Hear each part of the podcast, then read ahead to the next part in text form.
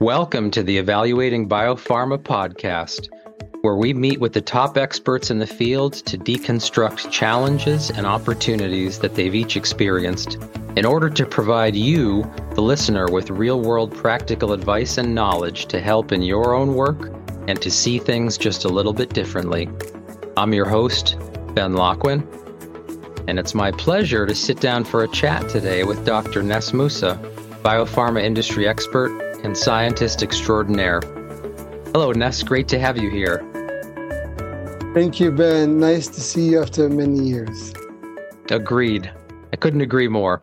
Would you please uh, start off by walking our listeners through some of your very impressive and extensive background? Oh, yeah, of course. Thank you, Ben. Uh, first, thank you for inviting me to your podcast. It's a pleasure to talk to you and uh, share with you my experiences. So, my background, uh, Ben, for this podcast comes from my past years of experience in gene therapy and generally biologics development work as well as commercialization. So, I worked on multiple uh, programs uh, back from my Lonza days and BMS and Momenta, as well as my latest uh, Ultragenyx experience taking products from phase zero, early phase, pre FIH, first in human, all the way to the commercial stage. So we have been uh, very lucky to work to have worked on multiple rare and ultra rare disease uh, products, and that gave us um, insight and exposure to some of the eminent opportunities as well as, as well as challenges. I love that. Thank you. And I think what we're we're going to cover today, uh, we'll get a, a real chance to dig into a lot of your expertise and you know a lot of what you've done within the industry but also for the industry to help move things forward because you know frankly you've been uh, a, a, critical cog in where the industry currently is and how it's evolved over uh, the last couple decades. And so our our chat today will be focused and centered on CMC challenges for CDMO and sponsor relationships for rare disease medicinal platforms. And kind of having put that tent post in the ground uh, as we go along our journey here, the first question I want to start with is when you think about it and all the deep experience you have, what are the resident challenges with securing successful CDMO sponsor relationships for a rare disease manufacturing and testing paradigm? Thank you, Ben. A very elegant question, Ben. Uh, so I think the key word uh, here is rare and ultra rare disease, uh, Ben. I think, as you know, uh, companies expand and con- uh, the, the construct and expand based on their on their uh, demands and needs, supply demands and needs. For a rare disease company have the opportunity to supply uh, drugs to communities that doesn't have any supply at all, but the need is very limited, and the need is very dedicated to a small patient group so a rare disease company does not have the facility, not all the time, to have an internal manufacturing capacity, which means then has to engage with the right CDMO to support the supply requirements for its drug. This means at the rare disease company, you may not have your internal capacity, manufacturing capacity. You may not have your internal, internal testing capacity. Therefore, having the right CDMO relationship to support your needs when you need them, as well as to continue to advance your supply requirements as years go along is very critical. Some of the elements I would say, Ben, uh, that impacts this relationship is the complexity of advanced medicine. So when, uh, when you're talking about gene and cell therapy, which are termed adva- advanced medicines, you don't have so many CDMOs to choose from but any CDMO is capable of supporting the supply needs. So you need to identify a amenable CDMO partner, which means that the CDMO is flexible enough to go outside the norm. Every CDMO may have a platform uh, manufacturing process, may have a platform approach for biologics, but when it comes to gene therapy, they may have to modify it for that specific need. And it's a rare disease, so there is no high demand. There is no this a campaign of batches. Yet uh, the batches are very limited.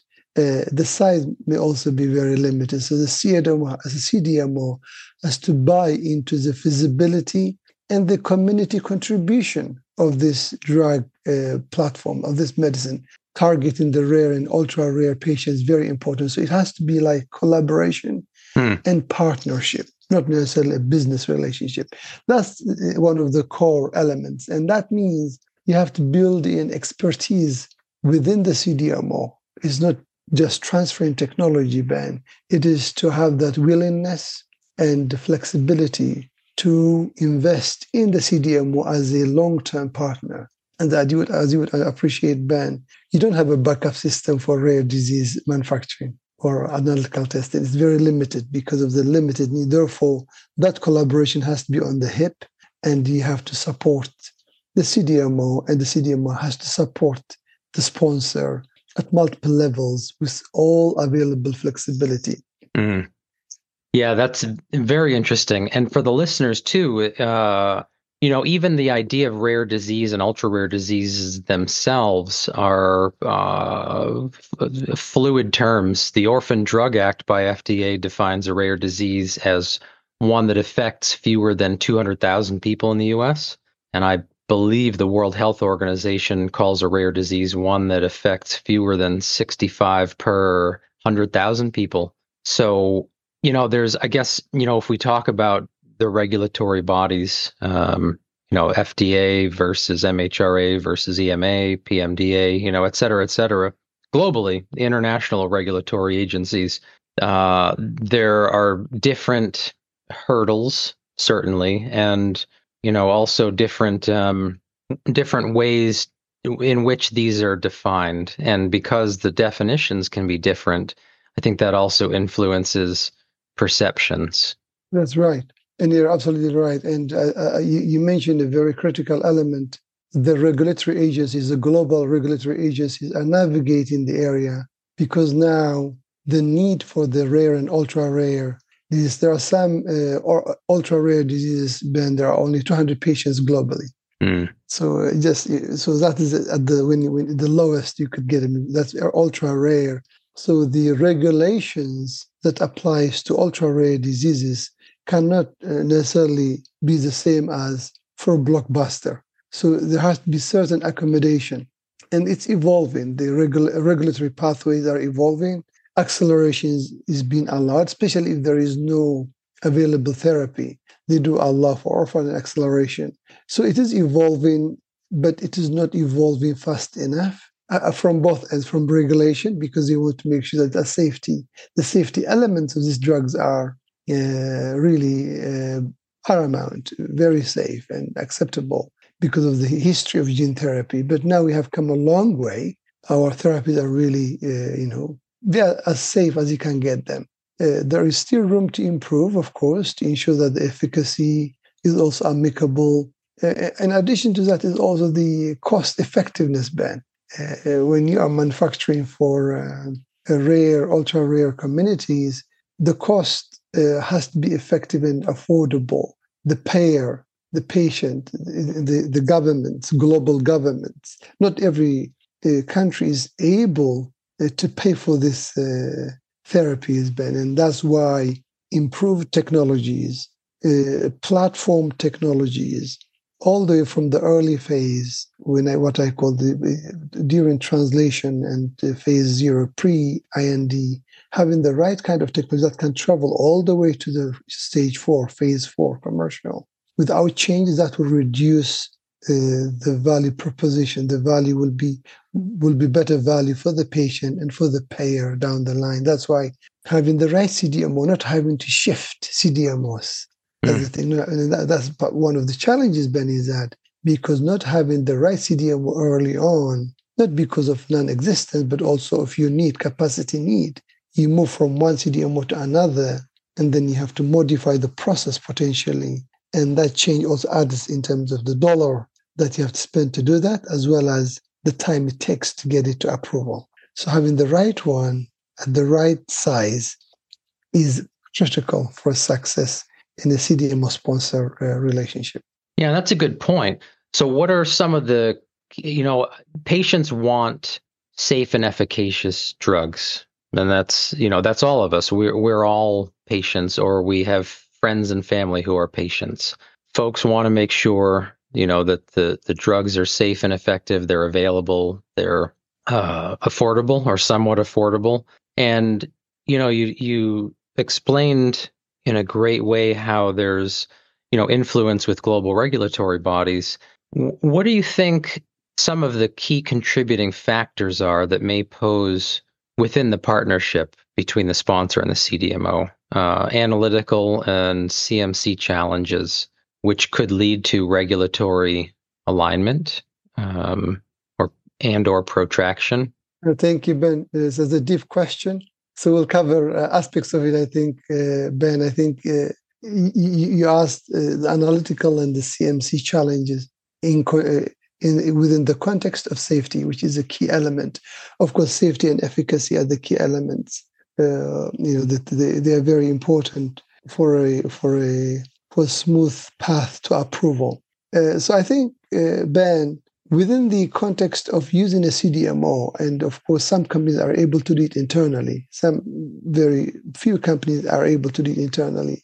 But having the right CQAs, the critical quality attributes defined and determined early on, much earlier, will help reduce the challenges. And also having that the early interaction with uh, regulatory agents, the right regulatory agents, EMA, FDA, having the right uh, level of discussion, the right level of detail, and also patiently waiting and uh, uh, uh, garnering feedback from these agencies with the internal, you're open internally to identify the, the right CQAs are very important.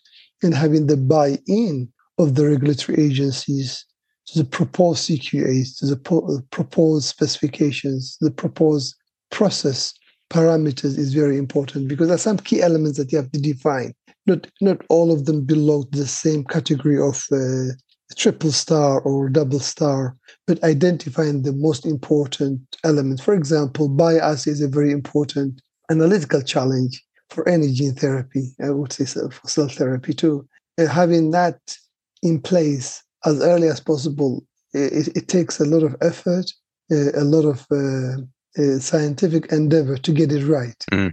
with gene therapy, even more so than uh, protein-based therapeutics and having that negotiation alignment with with the agents is very important. In addition, all the impurities and you know, uh, full capsid and empty capsid, those levels they're very important to be discussed early on. Having a matrix, if you are doing it with the CDMO, to really have a collaborative matrix with the CDMO, Ben, to have to make sure that the internal team has a, a sweet team approach with the uh, MS&T, regulatory quality manufacturing teams within the CDMO to define the CQA and to make sure that they can support the needs of these programs as the program progresses, because the criticality and the the tightness of the specification uh, increases, or you know, the demand is higher as you progress to later phases. So having that uh, understood and uh, agreed upon with the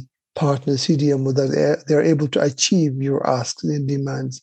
And the regulatory agencies are also in alignment with your proposed criteria is critical. Mm-hmm. So, yeah, there's a lot more complexity with these programs, as you pointed out. And that needs to impinge upon this, it necessarily impinges upon the sponsor CDMO relationship. So, how do small companies then uh, manage with the enhanced regulatory demands due to the nascent nature of these uh, particular therapeutic platforms? That's a good question, Ben. Again, a lot of the gene therapy companies, Ben, to your point, are small. They are not big. Mm-hmm. They may get acquired by big companies, but they are, they are small. And uh, uh with increased demand, a lot of the delays that happens uh, for approval, pathway to approval is due to elements of lack of alignment with regulatory agencies or some, uh, I wouldn't call them missed opportunities, but when you are small, you're trying to cover a wide bandwidth of activities. And that's why having the right partnership CDMO to help navigate these are the matrices that I need to cover. And these are the requirements by the agency. So to ensure that you are covering all spaces, all the needs, especially if you are going to change the process and if you are going to redevelop your uh, analytical methods, then you need to have the right kind of samples from early on, from your research stage or in a pre-FIH stage to make sure you have good comparability package intact because that's what holds companies back. Not having the right uh, data to progress to do comparability. And the solution would be, Ben, if possible, is to benefit from platforms. And CDMOs may have platforms that has worked for an approved uh, gene therapy entities in the past. Right. So to be able to use it, to use these platforms would definitely allow a, a, a very collegial and very uh, uh, affordable interaction with with the agency because they have seen it before and they they, are, they have accepted it and using those kind of platforms with in collaboration with CDMOs is a great way for small molecules to save money as well as time. Mm-hmm. I love that. Um, it, it makes me think, you know, I know you're a mindset guy and faced with the challenges, the technical challenges, the the you know partnership and relationship requirements between the sponsor and CDMO, that interface and interaction with the regulatory agencies. What would you share with the listeners as um, I don't know your your best takeaway for what sort of mindset is would best accommodate some of these challenges? Is there a way that you know when the going gets tough, you you uh, reframe your thinking and uh, and you know you want to make sure you bring yourself you know back down to earth in a in a way that's productive. Any uh, any tips to share? Oh, thank you, Ben. I think as you, as you know, Ben, I think uh, there is no challenge that is not solvable because you know we we have the capacity. I think with the with, with the positive intent and the, the, the right level of hard work and uh, intellectual uh, collaboration, there is no challenge that cannot be resolved. Having that uh, positive intent, having that collaborative intellectual capacity, and also treating the regulators not policing as, but they are our partners to get the the best drug to the cast to our to our patients. That collaborative uh, spirit, as well as uh, appreciating the intellectual capacity of the regulatory agencies because they know a lot. They know lot. They are exposed to a lot. Having that feedback and also sharing with them uh, what is at stake if we delay by a month, a baby might not make it. So having having the true value proposition to everybody involved will garner, will bring them together as a team, will bring the team uh, together and will progress the program to approval. I hope that answers your question, but it was a big question that you asked. Oh, absolutely. Yeah. Intellectual collaboration and, and positive intent. And I don't think that uh, I could have said it better myself. Um, do you have any parting thoughts for the listeners? Well, I think this is, uh, we are living at a time, Ben, where there are multiple uh, uh cutting edge technologies uh, that's coming through and that they're addressing areas in gene editing, CRISPR technology are making things possible that were impossible, like if you go back five years ago. So I think having this collaborative spirit and having the courage to go and identify platforms to help patients is way to go. And this is the right time to do that. Beautiful. Couldn't have said it better myself. Ness, I want to thank you for uh, being a friend and being here having a chat with me today and sharing your knowledge and experience on a variety of all these topics. Thank you very much. Ben, thank you for inviting me and look forward to working with you in the future. Appreciate it. We hope you enjoyed today's podcast. Please visit www.evaluatingbiopharma.com to access the on demand video and to download the summary article. You can also access the Evaluating Biopharma Content Archive, sign up for our newsletter, and register to attend an upcoming Evaluating Biopharma virtual networking event. Feedback or suggestions, we'd love to hear from you.